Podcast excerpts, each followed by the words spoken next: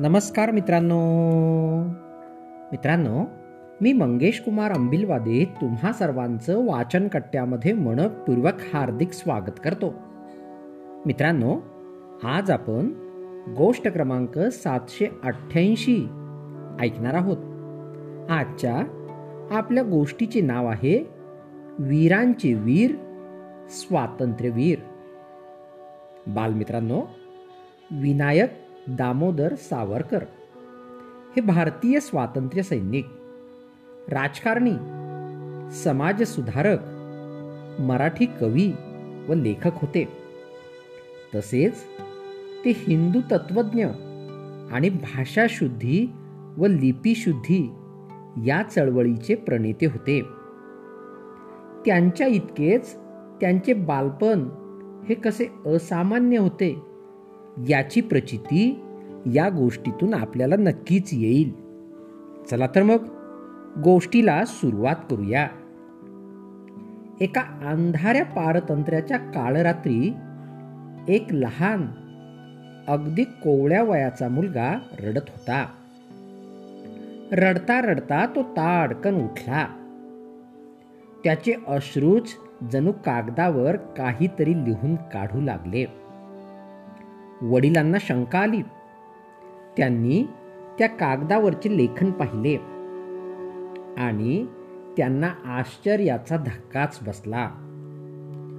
बावीस जून अठराशे सत्त्याण्णव रोजी ज्या दामोदर हरी चाफेकर आणि बाळकृष्ण हरी चाफेकर बंधूंनी रँड आणि आयस्ट या इंग्रज अधिकाऱ्यांचा गोळ्या घालून वध केला त्या चाफेकर बंधूंवर हे लहानसे पोर पोवाडा लिहित होते. लहान वयात लिहिलेला हा पोवाडा मोठमोठ्या तरुण क्रांतिकारांना प्रेरणादायी ठरला.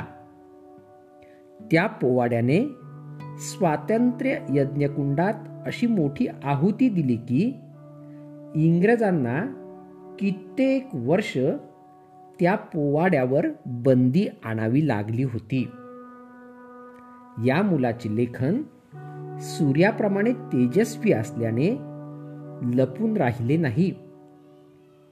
नाशिकचे नाटककार आनंद वामन बर्वे यांपर्यंत ते पोहोचले. त्यांनी एका वक्तृत्व स्पर्धेत या मुलास आवर्जून बोलावून घेतले. भाषणातील तेच ते मुद्दे ऐकून लोक जेव्हा कंटाळले तेव्हा या विद्वान मुलाची बोलण्याची पाळी आली. सुरुवातीच्या दोन चार मिनिटातच त्याने श्रोत्यांना परीक्षकांना मंत्रमुग्ध केले. परीक्षकांच्या म्हणण्यानुसार वक्तृत्व कला उत्तम आहे पण लिखाण मात्र मुलाचे नाही.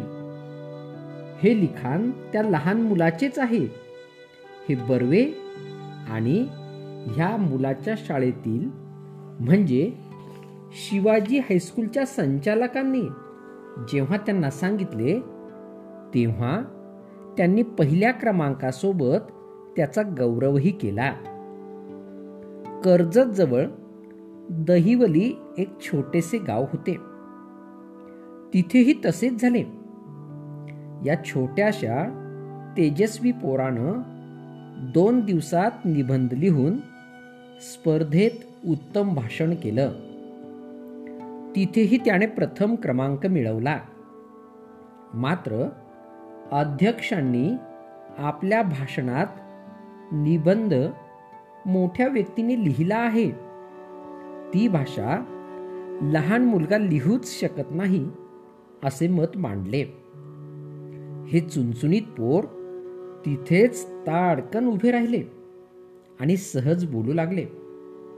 मान्यवर या हिंदू भूमीत संत ज्ञानेश्वर झाले नाहीत. या भूमीत भक्त प्रल्हाद बाळ ध्रुव झाले नाहीत. नचिकेत छत्रसालाची ही भूमीच नाही. छत्रपतींनी अवघ्या सोळाव्या वर्षी हिंदवी स्वराज्याला तोरणागड घेऊन तोरण लावले. ते देखील या भुवीत जन्मले नाहीत. या साऱ्या कल्पना आहेत.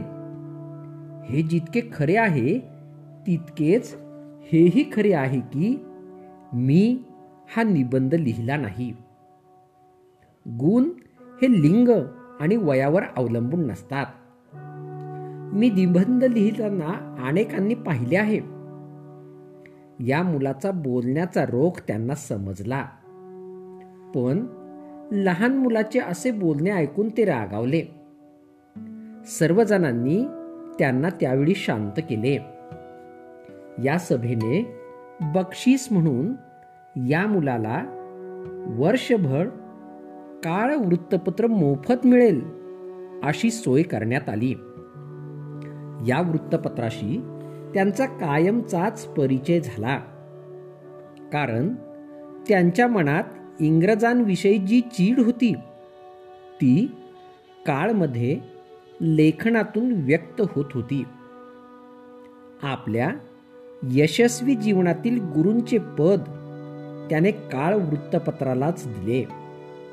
मात्र क्रांतिकारी जीवनातील स्फूर्तीदायक गुरूंचे गुरुपद मानलं ते लोकमान्य टिळक आणि त्यांच्या केसरी वर्तमानपत्रालाच. कोण होता हा मुलगा?